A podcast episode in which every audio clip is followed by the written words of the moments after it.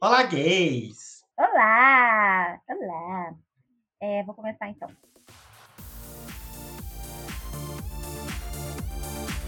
Olá! Você está escutando Curtizinhas, eu sou a Brenda e eu tô aqui com o Vitor.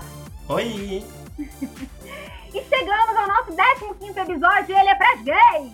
Oi, povo LGBT, povo animado! Hoje, quer dizer, antes da gente falar sobre o que, que é o nosso episódio, vai lá, abre seu aplicativo do Instagram, é, curte a nossa página, compartilhe os nossos posts, ajuda a gente a alcançar um público cada vez maior para a gente levar a palavra curtizinhas.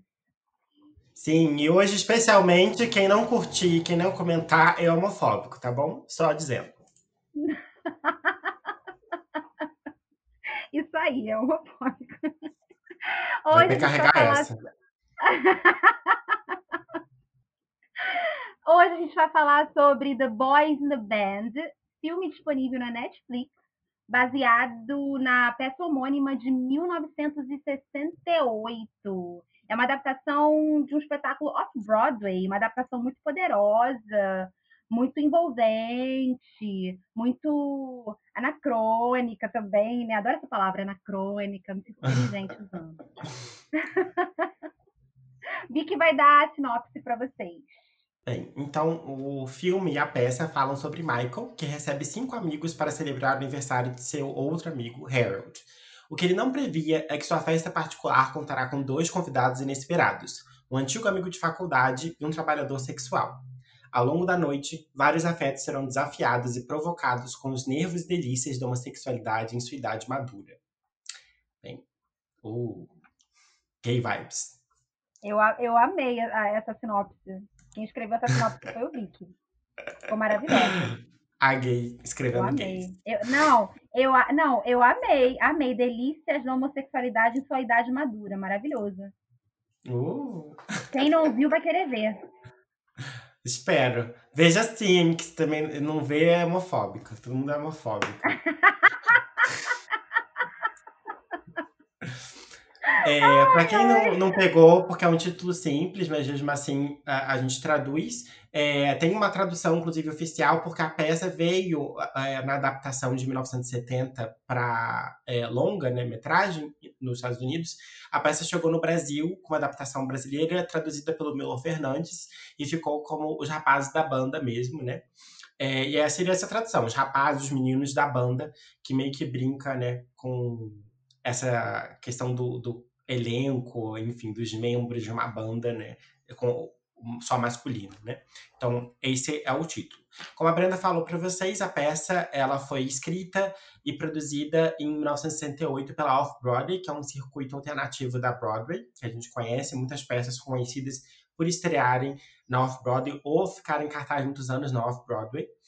É, e como eu falei agora, teve uma adaptação é, para o cinema em 1970, que ficou bem conhecida. E essa é, inclusive, a adaptação ou a referência né, de montagem que é, atravessou o tempo. Você tem uma crítica muito famosa sobre a peça em 1996, que inclusive foi comentada agora em 2018, quando a peça fez 50 anos, que é, teve como referência esse filme de 1970. Então, como ela é de 68, em 2018 ela fez 50 anos, ganhou uma edição especial, o, o texto, né? E ganhou uma montagem especial produzida pelo Ryan Murphy, é, com todo o, o elenco e, e, a equipe, né, inclusive o diretor, que é, fez essa adaptação para Netflix. Então, 2018, celebrando 18 anos, teve a montagem Off-Broadway, é, que reviveu a peça.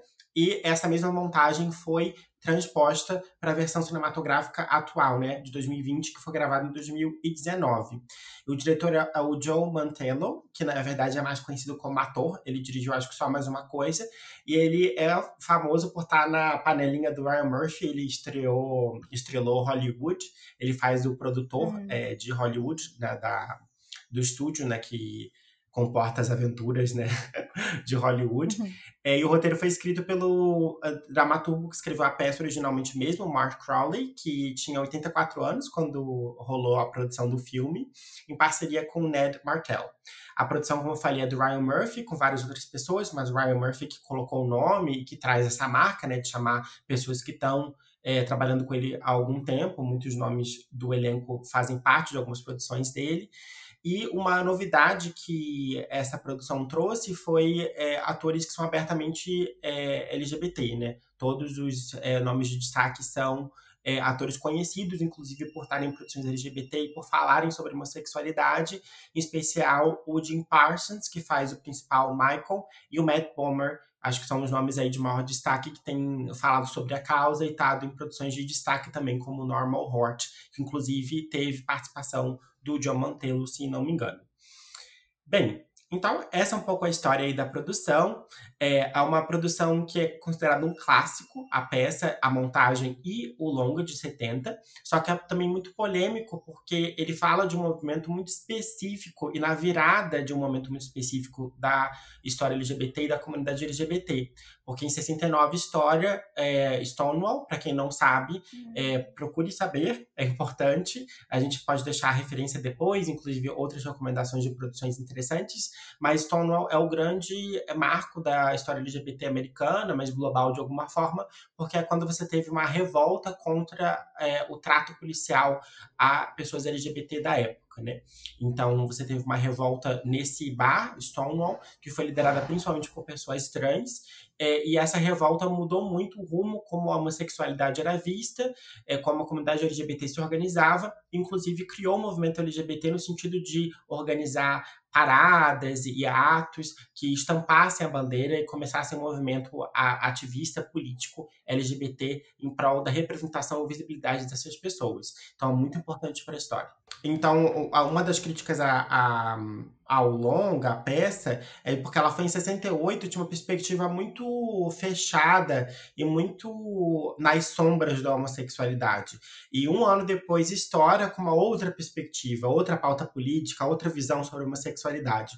Então, uma peça que ela carrega é, um uma discussão muito importante ainda, acho que a gente vendo hoje, a gente vai comentar sobre isso, ainda é muito atual e é muito importante uhum. é falar sobre essas questões, só que representa uma visão é, nostálgica da homossexualidade de um momento muito apolítico de homossexualidade. Então muita gente critica por carregar ainda esse peso de não ser um ativismo LGBT e lutar por visibilidade, porque estava justamente no meio termo né, dessa discussão. Então, é basicamente isso que a gente ia falar sobre produção. Do quê? Eu discordo de não, não, não, não ser um ato político essa peça. Eu acho que trazer, mesmo que seja para off-Broadway, ou seja o circuito é, mais importante, falar sobre isso já é um ato político. E a peça original, salvo engano, tinha metade do elenco é, de atores gays. Então, para o que se podia uhum. ser feito à época, Ninguém, ninguém pode prever quando vai estourar uma revolução, né? Porque 69 foi uma revolução. É, eu acho que é muito importante, muito mesmo. Quem diz que, que, que, que é, que é a política, para mim, tá, tá tendo uma visão equivocada. Não, eu entendo da importância, eu acho que faz todo sentido, principalmente porque ele é considerado um dos primeiros a é, se propor a falar de homossexualidade de uma maneira comercial, né? De pegar uma comédia dramática que brinque com questões relativas à homossexualidade, identidade homossexual. É, só que eu entendo as críticas, eu, eu gosto e acolho essa história, eu acho que ela ainda pode ser vista de uma perspectiva atual, mas eu entendo quando critico a falta de olhar político, porque ela não discute muito visibilidade. Ela fala uhum. de problemas e questões de gays que estão é, no armário ou lidando com essas questões nas sombras. Ela não fala de um ativismo, de uma revolta. Inclusive, é uma diferença a gente pensar homossexualidade e comunidade LGBT, porque é quem tem a passabilidade social de uhum. conseguir ficar no armário ou, inclusive, é, ter um armário de maneira geral, né? Que uhum. não é o uhum. caso de muitas pessoas trans, por exemplo, uhum. é, enfim, outras é, identidades que se mostram muito mais evidentes. Então, acho que tem um pouco essa tensão, e eu entendo as críticas, mas eu concordo que eu acho que é um ato político, foi um marco político, é um marco histórico, e a gente precisa celebrar, e eu, inclusive, celebro.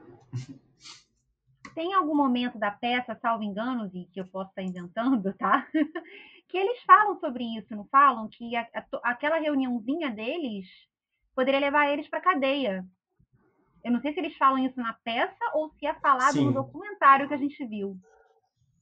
Não, eles não falam é? algum momento, tem, tem a brincadeira da, da, da, batida policial, né? Que eles fazem alguns momentos, é, acho que dois ou três.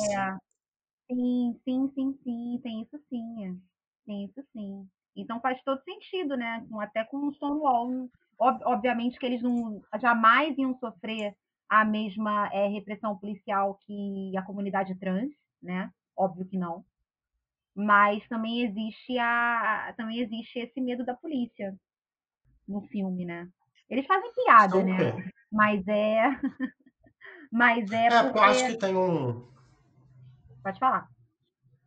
Não, que eu acho que tem um recorte de classe que subjaz as preocupações deles, né? Mas eu, eu acho que é uma tensão ainda assim. É, é não sei se foi década de 70 ou 80 que só nessa época é, deixou de ser crime homossexualidade na Inglaterra. Até então, se você fosse acusado de homossexualidade, você podia é, ser indicado para psiquiatra, para tratamento obrigatório, Nossa. ou ser submetido a terapias é, físicas. Gente, e a Inglaterra, durante muitos anos, foi a grande hegemonia mundial, cara. Que loucura Sim. isso, né? Nossa, e pensa, e, e né, não, não sei por que eu tô falando isso. Pensa em um país como a Rússia, que até hoje é. Super. Né? Pelo amor de Deus, gente, ó. Por isso que a gente fala que o filme é anacrônico, né?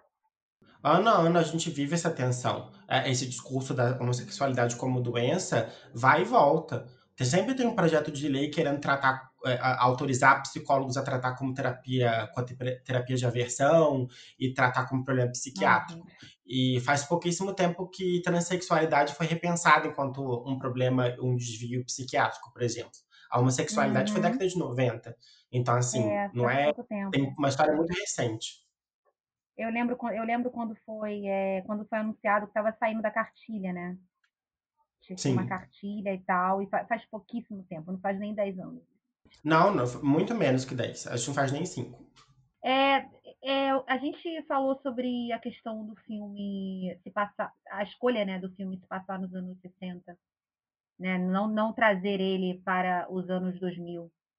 E o quanto que essa escolha é importante, né, Vicky?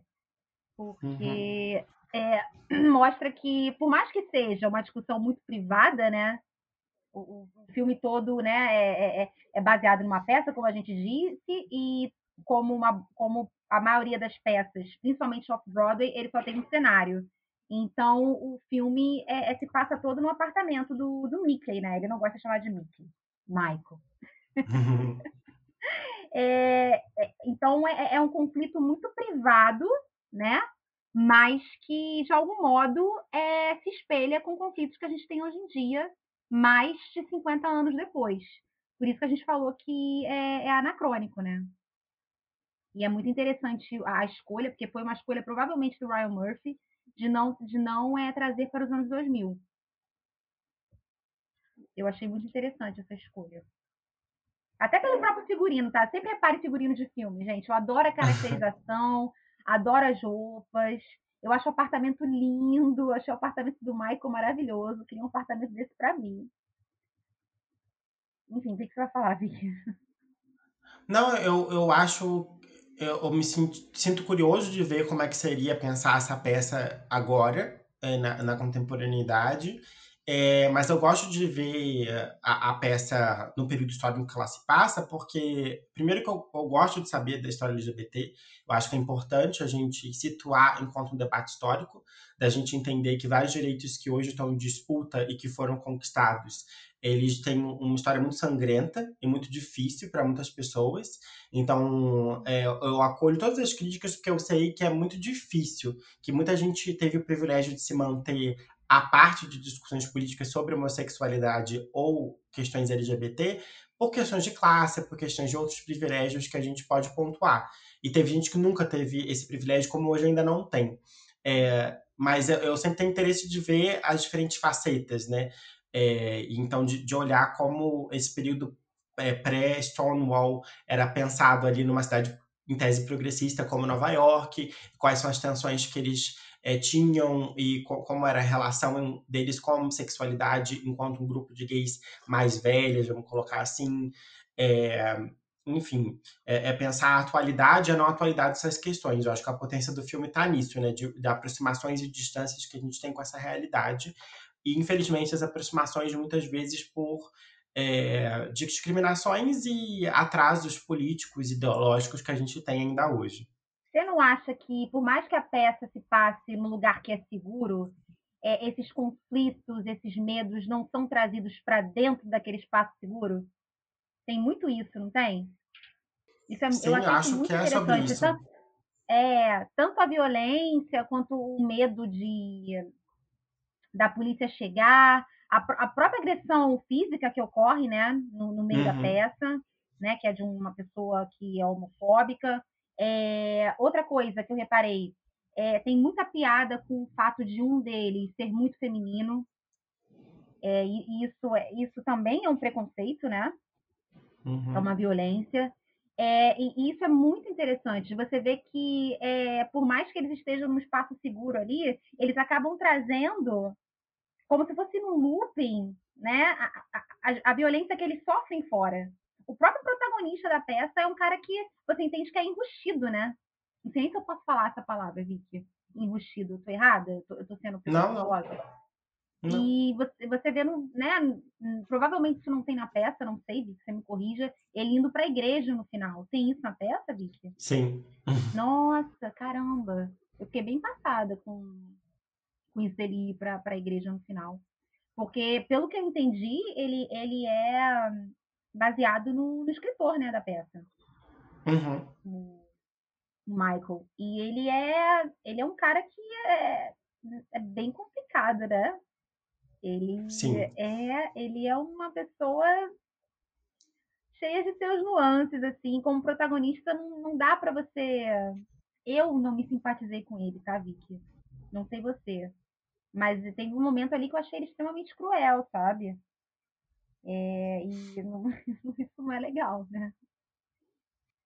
É, eu acho que, enfim, não sei se a gente já vai entrar nisso, mas eu, eu acho que o Jim Parsons não sustenta. Eu acho que é um personagem muito difícil de fazer, porque eu acho que é um personagem que ele é muito cruel, ele é muito é, detestável a, a, enfim, ao longo da peça, porque ele é muito duro, mas ele é um personagem que claramente se odeia. Uhum. E eu acho que o Jim Parsons ele não consegue trabalhar essa nuance. Acho que ele é muito pouco habilidoso para trabalhar esses conflitos afetivos. Entendo. Então, acho que é um personagem que ele é muito complexo e ele não consegue dar essa complexidade a ele. Fica só no, no texto, né? É, enfim, os próprios ataques de choro que ele tem e a, a, os momentos de sensibilidade e vulnerabilidade que ele demonstra, uhum. eu não acho que uhum. são bem feitos. Então, acho que isso pesa um pouco no filme. Mas acho que lendo a peça, eu não acabei ainda de ler a peça, eu, uhum. eu li um pouco mais da metade, eu acho que você percebe o quanto ele tá muito nervoso ao longo da peça inteira. De que ele tá. Tem algo ali incomodando muito ele, é, que se envolve com o amigo que vai visitar, enfim. Uhum. Tem muitas questões tá ali. nervoso, né? Sim.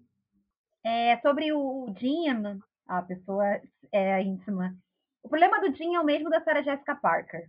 É o personagem para mim. Ele já tá, ele é o Sheldon. Eu não consigo ver ele como outra pessoa. Desculpa. Uhum. É até em Hollywood mesmo. Para mim ele não passa, sabe? Em Hollywood ele tem um papel super importante. Ele faz um vilãozão mesmo, né? Sim. E não, para mim não passa. É, é, um, é um problema isso, é uma merda eu ter que falar isso. Eu sinto muito que ele é o ator, sabe? Isso é o ganha-pão dele. Mas para mim não passa mais. Ele passou tempo demais sendo Sheldon. Então eu não consigo tirar, ver ele sem os maneirismos do Sheldon, entendeu? Mas eu acho ele ruim. Você não acha ele ruim, não? Eu acho ele muito ruim como ator. Pra mim é o Sheldon interpretando. De, Ai, é horrível falar isso. Então, então como pra mim ele não perde maneirismo, acaba sendo um ator que é ruim. Sim, é, você falou da Sarah Jessica Parker, é exatamente isso. Acho que a Sarah, Jessica Parker só sabe fazer a Carrie. Ela, ela faz a Carrie é. um pouco é. mais velha, a Carrie um pouco mais nova, mas ela sabe fazer a Carrie. Tadinha. Sim, depois que acabou o Sex the City, ela só pegou isso. Em Abracadabra, não é assim, né, Vicky? Abracadabra. É que ela mal é tem fala, né? É, também. E também outro filme que eu vi com ela, Vicky, que você tem que ver, já falei 30 mil vezes para você ver esse filme. O Clube das Desquitadas. First Wife Club. Ah, sim. Você tem que ver esse filme. esse filme. Gente, esse filme é maravilhoso. Tem que ter curtizinhas desse filme. Eu amo vai esse ter, filme. Vai ter. Mas a Sarah Jessica Parker, ela, assim, o papel dela é ínfimo, ela, ela é muito, tá muito novinha, né? Então também não dá pra ver a Carrie ali. Enfim. Ai, gente, coitado do Jim. Falei mal dele, tô me sentindo mal. Não, ah, mas eu, eu falo, acho, eu acho ele ruim. Eu acho, eu acho que ele é esforçado, entendeu? Mas ele ser o protagonista é, é devia, tá, devia dar pro Matt Boomer, sei lá. Que tá, nossa, que eu, eu, eu, acho péssimo Meu também. Meu Deus. Você acho ele ruim? péssimo. Eu não, acho, eu não, eu não acho ele ruim, eu acho ele péssimo. eu, só, eu só vi, sei lá, pequenos papéis. Eu nunca vi ele, por exemplo, em White Collar. Foi é, a série que deixou ele famoso, né? Não vi ele em White Sim. Collar. Mas como é bonito, Eu vi bem né? pouco. Jesus. Como então, é para mim ele é só bonito. A, a função dele em filme LGBT é ele ser bonito. É, inclusive teve a polêmica, porque ele ia pegar o Christian Grey, né, no hum. Quatro de Cinza, só que foi quando ele se assumiu gay. E daí hum, é, recusaram o papel. É. Ai, gente, ai que babaca. É, teve esse conflito. Nossa, mas eu acho ele muito ruim. Louca. Tenho certeza que É, mas acho que é, é, ficar pior, porque eu acho ele muito ruim, ator. Nossa, eu acho ele péssimo. Agora o Zachary Quinto. Zachary Quinto, gente, ele era o vilão de Heroes, tá? A gente falou o Zachary muito Quinto de... é o amor é... da minha é, vida. Ele era o vilão de Heroes. A gente falou bastante de Heroes no episódio de, uh, de Lovecraft Country, né? E ele era, o vilão, ele era o vilão. Eu acho ele decente. Gente, o personagem dele. O que, que é a introdução do personagem dele, Vicky? É perfeito. Sério, fazer, é, nossa, ele é tipo. É, todo mundo fica esperando ele chegar, né? E quando ele chega, ele também é detestável, né? Inclusive no documentário, é, ele, porque o escritor da peça, o Matt, né? Acho que é Matt o nome dele, espero não estar falando errado. Mart, Mart. Mart, Mart. Ele diz que ele inspirou, que ele, ele dedica né, essa peça ao melhor amigo dele. E é, esse, esse, esse cara, né, que é o nêmesis dele na peça, é, tem uma introdução maravilhosa e se fala muito dele. Quando ele chega é, é, o melhor diálogo da peça para mim é eles ali trocando, né? O Michael e ele trocando ali altas farpas o tempo todo, mas é rápido, é, sabe? E no final, é, quer dizer, não vou falar o final, esquece. É... vou ficar quieta. Mas o que eu mais gostei de saber é que ele, é, esse personagem ele é baseado num bailarino. Um bailarino que trabalhou em vários musicais que eu amo. Quando eu vi que ele foi o cara que ensaiou a Natalie Wood no Amor Sublime Amor, eu lembrei na hora da gente, né, Vicky? Porque a gente gosta muito Sim. desse filme. Então eu fiquei encantada. Eu, caraca, porque eu acho as coreografias, para mim, do Amor Sublime Amor, as melhores coreografias, gente. Não, para mim não tem musical com melhor coreografia do que as de Amor Sublime Amor. De todos que eu vi, obviamente, né? Não vi todos que existem. Então, saber que esse cara é um dos coreógrafos para mim foi surreal. Achei, nossa, eu já fiquei assim, cara, que cara foda, que cara foda. Aí você vê todo o percurso dele, né, como bailarino, que ele virou um favorito da Barbara Streisand. Aí você vê vários takes, né, dele sempre ali do lado da Barbara Streisand, que ela fazia questão de colocar ele do lado dela. E isso, é, cara, eu achei isso maravilhoso. Eu, eu achei foda. Achei foda demais essa pessoa é, realmente ter existido.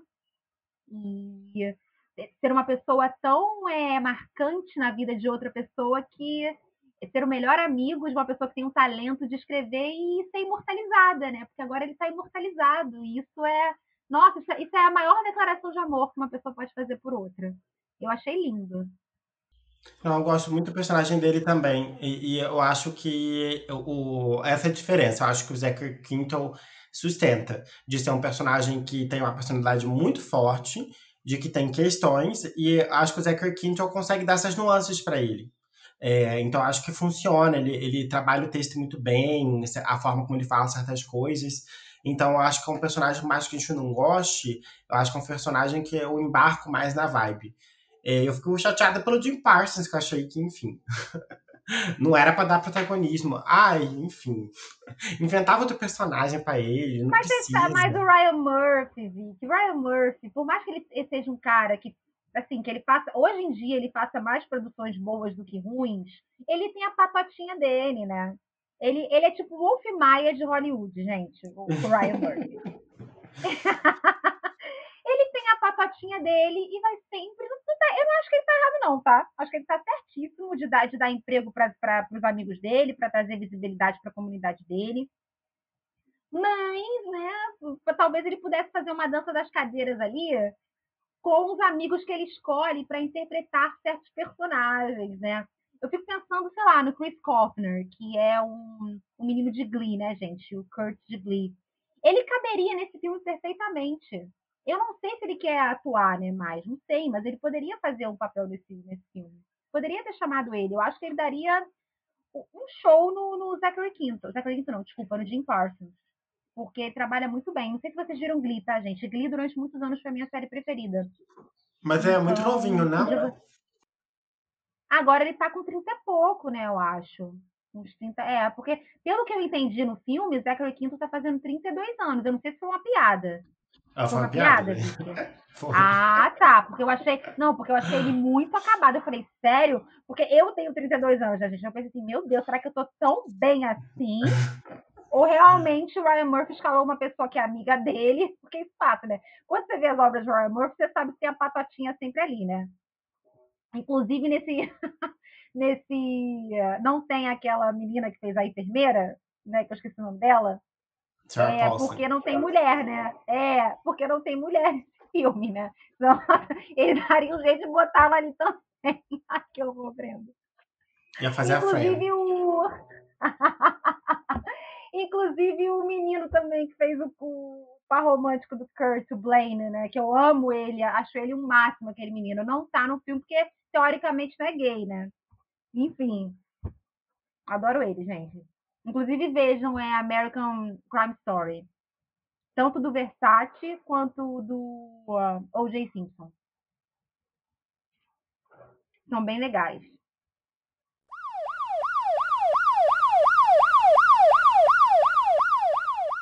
Agora fizemos você, que está atento aos spoilers, que vamos começar a revelar algumas coisas do enredo do filme. Então, se você não quer saber de spoilers, é, pode parar aqui e, enfim, assiste lá, depois volta para escutar o que a gente achou.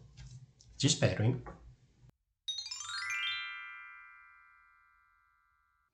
Bem, e aí? Você, menina hétero, o que, que você achou do filme? Conta pra gente o que, que a transexualidade pensa.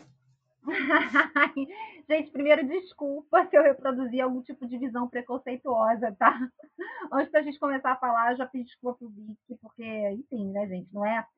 Ah, eu odeio usar essa expressão. Não é meu lugar de fala, tá? Então, eu posso falar é, algumas merdas. Algumas não. Mas lembrando que lugar de fala não é que não existe, a gente sempre tem o nosso, né? A gente sim, já precisa se situar. Sim, mas. Sim, sim, sim, sim. Mas a partir da Queridos minha ouvintes. vivência, eu posso reproduzir. Não, mas a partir da minha vivência, eu posso reproduzir, né? Certas socializações que eu fiz, Sim, inclusive, né? Estamos todos abertos. sabe, é, inclusive eu, na nossa amizade mesmo, né, Vicky? Eu vi que já cansou de me corrigir, de me dar vários braços, assim, porque eu falo muita merda. Todas falamos. É, eu gostei muito do filme. É, eu tinha assistido o trailer dessa vez, né? Então eu tinha uma certa expectativa. É, eu gosto muito da, da primeira parte, né? Que teoricamente é a parte mais leve do filme, né? Gosto muito da, deles ali curtindo, a, mostrando a amizade deles. Aí entra, chega cada um, né? Cada um é meio que um estereótipo, né? Uhum. É, né, de um gay, você tem o gay discreto, o gay afeminado, o gay que passa, o gay que não passa, né? A gente usa isso, Vi, que passa e não passa? Exemplo, usa mais com pessoas trans, é... mas acho que tá um termo em voga mesmo. Sim, é porque tem aquele que é pai de família, né? Que, inclusive, uhum. quando um amigo dele chega, o Alan chega, ele faz amizade justo com ele, né? Porque é, amizade é ou tesão, né? Mais... É, pois é, pois é, pois é. Eu não queria ter entrado nesse spoiler agora, mas enfim. É, tem, tem, eu também gostei muito da do debate que tem de relacionamento aberto, né? Relacionamento aberto e fechado, é, que é uma coisa que é, eu tenho um certo preconceito, então eu gosto de escutar as pessoas falarem, eu gosto de ver isso dramatizado de algum modo para eu pensar, né? É, e eu gostei. Aí, quando chega a segunda parte, que é a parte mais dura, né? Vai crescendo aquela tensão, né? Começa um, um, um, um duelo, né? Entre o personagem do, do Jim Harrison e do Jim Parsons e do Zachary Quinto. aquela parte para mim é a melhor. É, é, um comendo o outro, sabe? Um destruindo o outro. Para mim é a melhor parte do filme. Não gosto muito das partes das ligações, porque. Como é que eu posso explicar? Eu não acho que ela tenha a profundidade que, que deveria ter, né? Por exemplo, é a parte que um deles, o Emery, liga, é, sei lá, eu achei. É um sofrimento ali que ele não precisava ter se posto naquele lugar, sabe? Então, para mim, eu não gosto. Eu prefiro ver ele mais feliz. Embora eu esteja caindo no estereótipo é, da gay afeminada feliz. Uhum. E eu gosto muito do final. Gosto muito do final. Que... Posso falar do final? Uhum. Posso? Gosto que no final, como, como uma boa grande amizade, né? Ele chega e fala para ele assim: é, eu te ligo amanhã. Eu gosto muito disso, porque isso é muito verdade, né? Quantas vezes você magoou o seu amigo, vocês acabam se magoando e falando verdades que às vezes precisam ser ditas. E, né, a amizade continua, é isso. A amizade não é só passar a mão na cabeça, a amizade não é só estar do lado em momentos felizes. Acho que você não precisa se machucar tão deliber deliberadamente como eles se machucam, mas aí é uma, é uma estrutura da amizade deles, né? Mas no final tá tudo bem tá tudo bem, amanhã eu te ligo e é isso aí. Você é tão meu amigo que eu decidi fazer uma festa para você no meu apartamento. Embora você, você perceba que aquilo dali é a amizade deles mesmo, eles se machucando o tempo todo. Quando ele chega, ele já fala: Você tá atrasado, você chegou aqui é drogado, sabe? Já, desde o início eles já estão, né? Um é, machucando o outro. É, mas é um filme que eu gostei muito, principalmente depois de eu saber a história por trás. O documentário foi tipo a, a cereja do bolo para mim. Ah, muito fofinho, né? É, é muito legal. Essa declaração de amor que ele fez para amigo dele é, é, me, me tocou muito. Ah, vale falar Sim. que ele faleceu, né, Vicky? Ó, oh, Vicky, ele Sim. faleceu. Fiquei tão triste. Ai, que tristeza, porque ele tá lá. Ele aparece no filme, gente. Ele tá lá velhinho, sabe, comentando, falando. Dá para ver que ele participou ativamente né, do processo de filmagem, não só escreveu o filme, mas estava lá presente. E ele não pôde ver pronto. Ai, que merda, que triste. É, pelo menos ele viu a peça, né? bem triste. Ele participou da produção. É, pelo menos. É, ele viu a peça dele sendo, ganhando Tony. A gente não sabe Já tá, nossa. Sim. Super pois é, legal. Pois é, então. É, e é, é, ele fala em algum momento, né, que ele não tinha noção do que da repercussão que ia ter, né? Ele escreveu, Sim. mas ele não sabia que ele estava fazendo uma coisa que era que ia marcar mesmo, né? E sobreviver tanto tempo, e, né? Porque acho é. que é, é bom e triste ao mesmo tempo que é, a gente tenha tão poucos clássicos de destaque, né? Eu, um pouco antes da gente decidir gravar, efetivamente estava conversando com a Brenda quão difícil era achar a peça que eu queria ler, né? E, conseguir ler grande Nossa, parte. É verdade. É muito difícil. Foi, a peça foi trazida para cá, traduzida pelo Noor Fernandes para uma produção do Maison de France no Rio de Janeiro, e não tem publicação. Como lá fora também, é, a publicação é difícil de encontrar. Teve essa recente por causa da peça de 2018. Mas de resto, enfim, é, é, louco como, tipo, um clássico que é super batido como esse, o pessoal critica bastante com razão, e você ainda assim considera ele alternativo, difícil de encontrar, muito louco para mim como essas coisas se combinam. É, Vicky, olha só, para você ver como tem um recorte aí não é para mim não é um clássico. Eu nunca tinha escutado falar antes da Netflix. Desculpa, nunca tinha escutado falar. Não, mas eu acho que não. É, é, eu tinha ouvido o nome só, mas não, não, não, sabia muito mais coisa próxima, não sabia o nome dele, do Mark Crowley. É, é, é no sentido de que ele foi um marco, e, e é um marco para a literatura LGBT, porque se considera teatro LGBT, mas é, no sentido de ele não é um. um, uma Jane Austen, não é nesse sentido, mas é de, de ser um, um, marco histórico, talvez clássico não seja a palavra mais certa, mas de que ele é um marco e tem tanta pouca coisa tão conhecida quanto na mesma medida, né? desde que foi produzido. Sim, sim, sim. E, e o, o, quando você achou estava muito caro, né, Victor? que a gente comentou. Isso faz alguns meses, tá, gente? Foi bem uhum. perto da estreia do filme dele. É, do filme dele. É, do filme dele. Que estreou, sei lá, faz uns dois meses no máximo que estreou o filme. Uhum. Foi. Acho que foi início de, de outubro. Faz um pouco menos. É, e tava muito. Gente, é fogo isso, né? Nem, gente, nem no site russo, tá? Nem no site russo. Isso aí é para quem entende. Tava disponível, tá? para comprar, não tava. É. Enfim, é Agora, bem, bem complicado. deixa eu parecer que eu acho que acho que você vai falar com muito mais propriedade. Porque eu não, uma, gostei. a minha análise é totalmente, é totalmente, né, Não, mas são pontos de vista diferentes. Aqui a gente representa a população brasileira, né? Essa diversidade. Brincando. É, não, eu gostei bastante.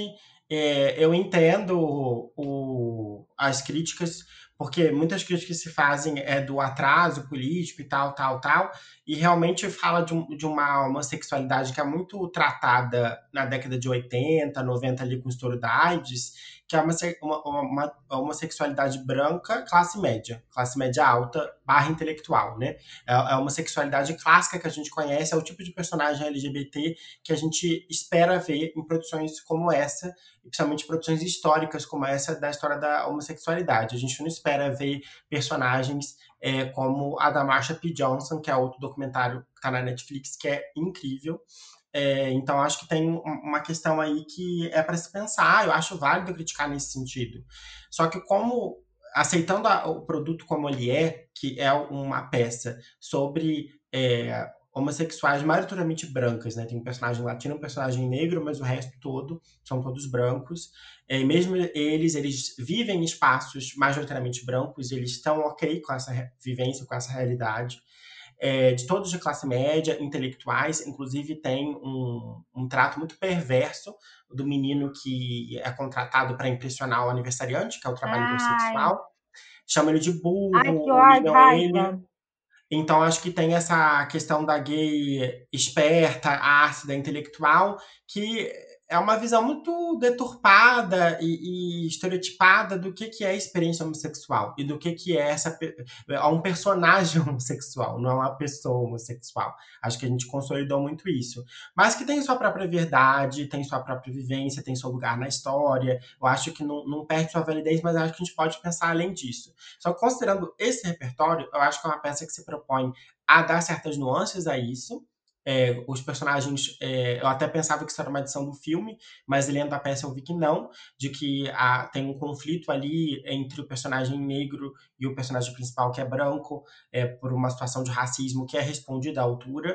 É, e eu achei que fosse uma questão politicamente incorreta que estava sendo incluída, mas não. É, de fato, é uma questão que foi colocada em 68. Então, é, eu acho que ele tenta trabalhar certas nuances ali de diversidade, de conflitos, né? Tem a monogamia, poligamia, é, do gay fora do armário, do gay dentro do armário, do gay que mesmo fora do armário ainda tem conflito consigo mesmo, inclusive o conflito religioso, a questão estética, enfim, acho que tem vários pontos ali que são trabalhados que são muito interessantes serem pensados e que fazem parte de uma certa é, coletividade dessa identidade LGBT que enfrenta várias questões dessas, né? É, e de como esse subtexto que está numa das frases mais famosas da peça, que está no final da peça, né, pelo principal Michael, que é o quanto de ódio hum. se tem por nós mesmos, né? Porque é um pouco de, de como você ter medo de sair na rua e de amar outra pessoa e da, a, raiva que você sente ou o incômodo pela sua infância, né? Ele brinca bastante com isso, principalmente no começo, de um personagem que faz terapia e fala muito dos pais. Então, de como toda essa experiência difícil de é, ter pessoas que detestam a sua existência e de você ser colocado em xeque o tempo inteiro e de você depender de estar com pessoas iguais para se legitimar, só que são pessoas que também têm seus traumas e suas dificuldades, inclusive pelas suas particularidades, né? É, de como isso é difícil, de como isso afeta. Então ele fala de uma acidez homossexual e de uma certa pompa homossexual, né? Desses personagens que tem esse repertório, inclusive o Mira, o trabalhador sexual, nessa mesma linha, mas fica um pouco claro, de alguma medida, que eles fazem isso porque eles se detestam. Porque eles são pessoas que, em alguma medida, são odiosas e se consideram abominações, né? E isso é muito forte. E eu gostei muito de como isso é trabalhado, acho que é sensível, acho que dá várias aberturas para a gente pensar. E no meio do filme, o personagem principal, o Michael, ele faz uma brincadeira ali. Ele pede para que eles liguem para as pessoas é, que é, eles amaram um dia. E acho que tem muita coisa interessante nesse movimento. Primeiro é isso que você falou, do personagem é, que é a gay engraçada, que é a gay que todo mundo gosta, gosta no chaveiro. A, essa gay também sofreu.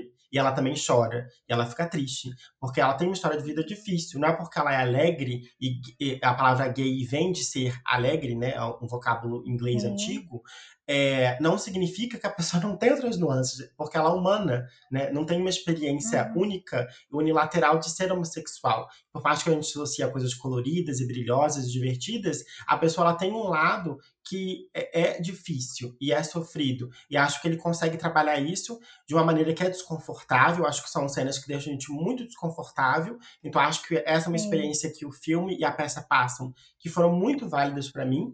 E acho que a outra nuance que eu achei interessante, que é uma narrativa que eu não gosto, mas que em 68 faz muito sentido, é, e acho que é interessante a maneira como ele traz, que é as paixões são não só paixões não correspondidas, mas de meninos heterossexuais que se dizem heterossexuais, mas tiveram relações homoafetivas com eles, né? E daí que veio a relação do primeiro amor é, dos personagens que fazem as ligações. E o amigo que aparece esse amigo hétero que invade a festa, né? Que ele quer revelar alguma coisa pro Michael e não se diz o que que é. Em algum momento ele vira essa paixão, né? De ele é o hétero que tem interesse, que fica claro que ele tem atração em alguns deles, ou tem uma certa curiosidade, só que ele não vai se dizer homossexual. E é do tipo de homem que nunca vai admitir a própria homoafetividade ou curiosidade, quer que seja, porque você, enfim, ter uma relação ou outra, ou desejo, não significa ser homossexual. Homossexual é uma identidade, e mais do que identidade, uma identidade política. Então, enfim, não, não é essa questão que está em, em, em, pauta, né? A questão ali é de saber que ele está tão confortável nesse posto heterossexual dele que aquilo nunca vai ser possível para ele, porque ele detesta aquilo tudo que está na frente dele, por mais que seja atraente e gostoso em alguma medida. E ele esteja ali, ele não consegue sair da festa. Ele dá soco, ele é, acha terrível, abominação, mas ele não consegue sair, curiosamente, né? E, enfim, é a história de tantas Quando pessoas. Fala isso pra ele, né? Quando o Michael Sim. joga isso na cara dele, você fica, puta que pariu, sério, que sacode. E vi que tem esse mistério, né, de, a gente também não saber por que, que ele estava desesperado chorando, né? É, não, deixa no ar, né? É, deixa no ar. O que, que será que aconteceu? Por que será que ele decidiu separar da esposa dele, né? Tem todo esse esse mistério no ar aí. Por que, que ele corre direto pro, pro Michael, né? Por que que... Será que ele nunca percebeu mesmo que o Michael era gay? Porque dá, dá a entender que eles eram é, colegas de quarto na, na, na universidade, né? Será que ele nunca percebeu mesmo? Ou ele só, né, se sente confortável? Não se sente confortável, mas é como ele, como ele tá ali o tempo todo na festa, ele não consegue ir embora. Foi uma coisa que você falou que eu não tinha pensado né? Que o tempo todo, se ele sente tanto asco, né, da, da, da daquelas pessoas todas, por que, que ele não vai embora? Por que, que ele continua bebendo ali, né? Enfim. Sim.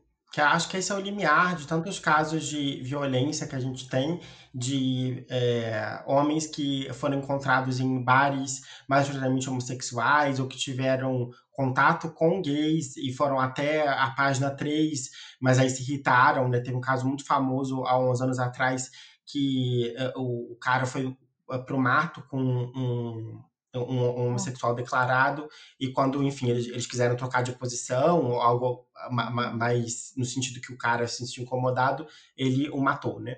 Então tem, tem várias dessas situações que é, é, não é essa coisa, eu não gosto desse discurso do homofóbico secretamente homossexual. Acho que tem seu fundo de verdade, coisas pra gente pensar. Mas a questão é, é, é que é evidente que existe algo ali que se deseja. Porque senão a pessoa não estaria naquele espaço. Isso quer dizer claro. que a, a, identidade é outra? Não sei, porque acho que identidade é uma coisa complexa. Eu não acho que identidade é uma coisa que a gente pode estalar o dedo e tornar a pessoa alguma coisa, né? Acho que identidade é um processo de se tornar, não, enfim, de ser declarado. Mas é, acho que tem um É desejo não é subentendido. isso? Não é isso que a gente, Não a só a fala? performance, mas acho que é algo que se compra pra si, né? Acho que é inclusive o processo Uhum. deles. Do Michael, ele é homossexual que não quer bem ser homossexual, né? Inclusive é uma coisa que o Harold fala pra ele. Só que ele é. E ele se entende alguma medida assim, sendo, enfim, conflitos, né? Mas é, é uma identidade que ele abraça com conflitos. E tem gente que nunca vai ter coragem de abraçar porque realmente não faz sentido. Não necessariamente porque é, o homossexual um né? Acho que é uma narrativa que a gente compra muito, mas acho que ser homossexual é mais do que querer chupar pau. Acho que tem muita coisa muito mais profunda e difícil do que ter desejos carnais contra o homem. Senão é muito fácil, Entendo. muito tranquilo. É, eles, eles, eles tentam simplificar na peça, né? Eles falam algumas vezes. Uma vez é uma experiência, duas vezes é não sei o que lá. Na terceira vez, eles, falam, eles fa- falam isso na peça, não falam? É, eu acho que é um discurso que, que, que É, existe, sim, simples. mas acho que eles rebatem justamente quando eles sabem que os caras com quem eles tiveram relações homoafetivas nunca vão reconhecer eles enquanto uma experiência afetiva Uhum. ou mesmo uma experiência sóbria. E acho que isso fica muito claro no jogo das ligações, e por isso é uma cena que eu gosto muito. De que é esse lugar de. Independente de você duvidar da homossexualidade do cara, isso não importa. Você pode dizer pro resto da sua vida que ele é homossexual e isso te trazer certo conforto dessa experiência ser verdadeira e afetiva. Mas eles nunca vão te reconhecer. Porque você tá nesse lugar e eles não. E pra mim, é, essa é uma cisão de identidade. Entendo. Você tem que querer, né? É, acho que é algo, algo que compra-se para si, mesmo que no conflito, acho Uhum. que se torna, enfim, num, num processo de aceitação, de reflexão, é, e, enfim, é difícil em vários níveis, não quer dizer que seja fácil porque está num lugar de conforto, é um conforto social, mas individualmente a gente tem nossos conflitos, né? É, enfim, eu acho que armário não é uma coisa simples de discutir. Eu concordo que cada um tem suas próprias condições e acho que é isso que faz a peça atual, porque por mais que a gente fale de uma condição super difícil em 68, é, dependendo do recorte social que a gente pega, a gente tem situações muito similares, em que pessoas têm os mesmos Uhum. conflitos, o mesmo auto-ódio, então isso é uma verdade ainda muito pungente, né? Nossa, você falou. Nossa, não tem nem o que que questionar depois dessa fala sua. Eu te entendo perfeitamente. Sim, não tem o que falar, gente. Qualquer coisa que eu falar aqui vai ser simplória e não vai acrescentar em nada. Só que eu gostei do filme, tá? E, e com o Vitor falando é outra coisa. Tô vendo outro filme agora. Então, a próxima Eu vez que eu gosto assistir, vou bastante. assistir com outro olhar. o Vitor é muito. Gente, o Vivi que é muito ligado, né, nessas conversas de gênero, né, Vicky? De sexualidade. Então é. Eu é- gosto. É, ele lê, ele se inter... é, ele gosta, né, de, de, de falar sobre isso. Então, vocês acabaram de ter uma aula aqui, vocês que escutaram até esse momento. Guardem, tentem, tentem se conscientizar, tá? Tentem tentar, tentem mudar o seu pensamento, de algum modo ver onde você é, reproduz certos preconceitos, né? Certas é, socializações que a gente tem. Porque a minha amizade com o Vicky tem, tem, tem grande parte disso, viu? Eu aprendo bastante escutando ele. Acho que eu seria outra Oh. pessoa se eu não fosse amiga dele. Não, tô falando Nós sério. aprendemos uns com os outros. Um com o outro. Enfim, eu não tenho nada pra falar, gente. Tô aqui só hoje. O podcast é Vicky falando. Eu só vou, né? Eu só vou escutar. LGBT. Não, eu acho que foi a, a- a- a sua contribuição da- da, visão que você teve. Porque, enfim, o filme LGBT acho que se destina majoritariamente a pessoas LGBT, pero não só, né? Então acho que é, é importante a gente ter outras visões. Porque Mas eu acho tanto homens que. héteros filme. Nossa, queria muito que eles vissem homens héteros, Sim. sabe? Porque eu tenho a impressão que vai, vai ver muito mais mulher. Sim, concordo. Acho que tem um pouco dessa divisão. É, e, e é foda, porque a gente fala dessa questão de experiência, e não é. Parece que é só uma questão que virou pauta, né? Mas não é só isso, assim. Eu, eu- às vezes eu detesto a coisa. Eu lembro quando a gente foi ver junto. Ai, é tão bonito fazer Hum. podcast com você. Ai, que, que fofo. É, o, é, o Simon, o Love Simon, como é que ficou o nome? Com Amor Simon. Ah, sim, é. Com Amor Simon. A gente foi ver na pré-estreia, tá, gente? Ganhamos camiseta, ganhamos voto. ganhamos várias coisas, ganhamos pipoquinha. Foi, foi. E eu detestei grande parte do filme. É um filme que eu não gosto muito. Eu tenho vários conflitos com o filme. Só que chega a certas coisas que é, é mais forte que eu, é intuitivo. Eu, eu acabei hum. de chorar no, no, com Amor Simon. Eu lembro. E eu gostando do filme. Eu gostava, vi que não gostava e eu gostando do filme. Eu, aquela pessoa bem padrãozinha, sabe? sabe sendo comprada por aquele discurso. não, mas de alguma forma eu sou. De alguma forma eu sou comprada, não tem como. Não, mas você. Mas assim, eu acho que faz parte da contradição, né, de estar inserido no sistema, mas você pelo menos tem um olhar consciente. Você pode se emocionar, mas mesmo assim manter o seu, a sua régua de crítica.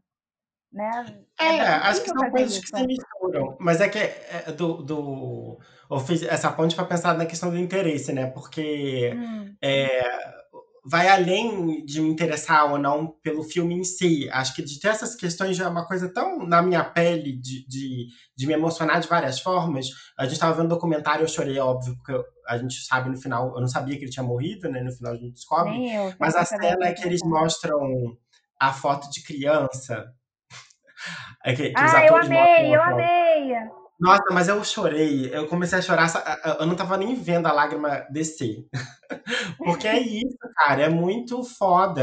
É, é, enfim, sem revisitar. E a gente faz crítica de gay padrão, gay não padrão. Acho que tem que fazer, tem que politizar tudo. Só que é muito foda, porque cada pessoa passou por coisas muito específicas. E infância, principalmente revisitar a infância e pensar nas coisas que você já foi podado de fazer e de coisas que você hoje associa né, com seus desejos. E, gente, é muito louco, enfim. Eu chorei demais essa parte. Ai, gente, é muito bom. Eu, eu, gosto da parte que um deles, aquele que fez o Book of Mormon, né? É, uhum. Esqueci o nome dele. Fez Girls também, né? Ele, cara, é impressionante. Ele tá com a mesma pose que ele fazia quando era criança. e quando ele se toca, é um momento muito fofinho. Ele fala, nossa, eu tô na mesma pose de foto. Sim. É muito. Ai, gente. Ai, é muito doce. Eu achei, eu, eu achei um momento. Eu já vi como um momento muito, muito de ternura. Você, já, você, né, tendo a sua vivência, né, usando a palavra que você usou, é, você já viu de outro modo, né? Para você ver como são olhares diferentes.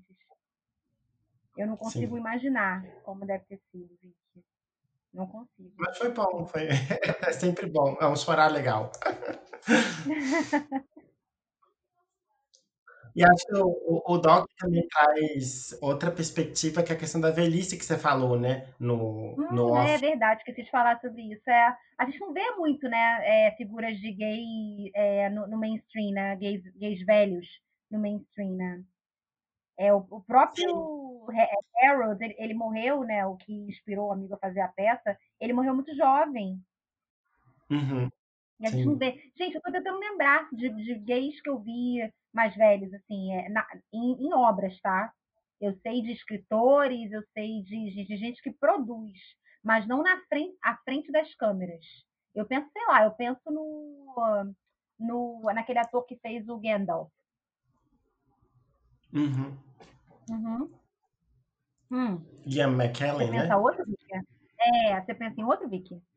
Tô aqui pensando, não, de... tô aqui de história, tentando é, recuperar. Eu devo ter visto alguma coisa, mas não, Nossa, não me veio uma cabeça. Tô lembrando agora. Obras que, que também, não só os atores em si, que, que sejam abertamente gays, mas que obras também que mostrem é, essa velhice do homossexual. Não, ainda não, para mim, ainda não chegou no meu radar, viu? Tô tentando, tô tentando pensar aqui. Sempre quando a gente pensa em gay, gente, principalmente nesse, nesse recorte que você fez, né? É, é, do culto, do branco, do classe média uhum. alto rico. Pô, sabe o que eu tô lembrando agora? De Call Me By Your Name, sabe? De, uhum. Me Chame Pelo Seu Nome. Eu tive uma amiga outro dia que ela viu e ela não gostou. Ela sentiu que aquilo dali não, não adicionou em nada a vida dela. Aí eu tive que sentar e falar com ela, olha só, não é também assim, calma. Sabe, eu acho que é, a comunidade pode e deve ver histórias de amor de, de que, que, mostra uma felicidade. Por mais que o final de Call Me By Your Name não seja bom, eu acho maravilhoso que tem um filme que mostra o um amor juvenil, que mostra eles vivendo é, na liberdade ali, naquele sonho daquele verão europeu, uma família que abraça ele, sabe, que não vê nenhum problema no que está acontecendo. Então eu acho que a gente também merece ver é, esse tipo de. Não a gente, né? Vocês também merecem ver esse tipo de, de produção, merecem também sonhar com o seu romance na Europa, naquele verão maravilhoso. Eu, inclusive, não sou gay, mas eu queria um romance daquele, sabe? Eu amo esse filme. Gente, eu já, vi, eu já vi esse filme umas quatro, cinco vezes. Eu amo esse filme de paixão, amo, amo. apaixonada. Não, acho que tem que ter espaço para tudo. Inclusive, é, é, especificamente sobre Call Me By Your Name, a gente, tá, eu estou escrevendo um artigo com dois amigos sobre, né? É, hum. sobre o, ah, o filme legal, A Questão de Nostalgia. Sim, depois a gente divulga uhum. no, no curso. Mas o, legal. o, o que acho que, que saiu muita crítica na época, uma coisa que a gente está analisando no artigo, é a questão do é, discurso sobre a homossexualidade e muito para várias direções, né? É, e muita gente demandar o contrário, de que, ah, então não pode ter história feliz porque os gays são tristes, ou os gays sofrem muito. E não ter muita história sofrida porque os gays não são só sofrimento, não são só AIDS. Então, assim, demanda-se muita coisa quando, na verdade, a pura verdade, né, que é, por mais que a gente possa fazer críticas sobre esse recorte, eu acho é, que se tem muito, né, que, que a gente comentou, principalmente do Boys in the Band, é, tem espaço para tudo. Tem espaço para conto de fada gay, tem espaço para história sofrida sobre AIDS, tem espaço para história pré-Stonewall, tem espaço para história política, tem espaço para história alienada. Tudo porque a gente é sujeito, a gente não é personagem. A gente tem, pode ser muita coisa e a gente vai continuar sendo muita coisa. Então, assim, faz o que quiser, não tem problema. Amei, deu nome. A gente é sujeito. Vocês são sujeito, não personagem. É Exatamente. É. O bom é que você que tem um trocentas histórias sendo contadas agora, né? É bom Exatamente, que tem espaço para aberto, que estão investindo, né? Vocês têm um cara que tem muito é dinheiro assim para colocar. Ele é um cara que tem sinal verde, Ryan Murphy. Ele, ele vai até o fim da vida dele, ele vai trazer trocentas mil, mil histórias, né, da comunidade LGBTQI+. E que bom que vocês têm pelo menos ele aí, sabe? Eu espero que tenha mais recortes, por exemplo, que tem um um preto trazendo essas histórias também, tenham mais lésbicas também trazendo histórias, trans, Sim. né? Porque trans ainda falta muito. Trans, a gente viu aquele filme, você viu, né, Vicky? O Orange, aquele que é filmado só com iPhone. É, Tangerine, né? Orange, Rei a Fruta. Vejam esse filme, gente. Filme maravilhoso. Vai virar uma. O podcast vai virar, né? É um bando de, de, de dica. Inclusive, vale um episódio de, de cultizinhas, viu? O Tangerine. Sim. Esse filme é Não, muito acho bom. que é, essa é um pouco a chave da discussão, né? Acho que hoje a gente não fala em gay, a gente fala em LGBT. A gente focou muito mais hoje porque o filme fala sobre homossexualidade, então acho que o tema pedia mais atenção a isso. Só que eu acho que é justamente isso. Acho que a gente não pode pensar hoje mais em sexualidade desviante, que é essa coisa da abominação e o gay ser abominação, sem pensar em outras entidades, né? Sem pensar na comunidade inteira. Então acho que é cada vez demandar intersecção é, identitária e pensar também em outros nuances dessas identidades, né? É, acho que o Moonlight é um filme que fez um marco hum. a pensar essas coisas em interface. É um filme que eu gosto muito, acho muito sensível sobre essas questões, mas de um ponto de vista muito diferente, que a gente não está habituado a pensar. E, enfim, tem várias outras, acho que a gente pode fazer, inclusive, lista porque acho que é importante a gente pensar de outras maneiras e pensar sobre outras entidades para pensar nossa própria. É uma coisa que eu gosto de pensar que não existe, quando a gente fala de sexualidade, não existe um ângulo. Né? Existem vários ângulos que se retroalimentam. E principalmente heterossexualidade é uma forma de sexualidade. Então, em geral, é a forma neutra que ninguém pensa sobre, mas vamos também desconstruir e pensar a heterossexualidade, porque se a gente só deixar para as outras, a gente não evolui enquanto sociedade, né? Fica no mesmo. Então foi isso, gays. Acabamos nosso episódio sobre The Boys in the Band, os rapazes da banda. Veja na Netflix, apoie a comunidade LGBT. E é isso. Um beijo para as gays, um beijo para todas e todos. E é, enfim. Nos falamos na próxima quarta-feira ou quando der porque estamos em período crítico, final de semestre. Mandem ajuda e dinheiro. Beijos. um beijo, gente. Obrigada.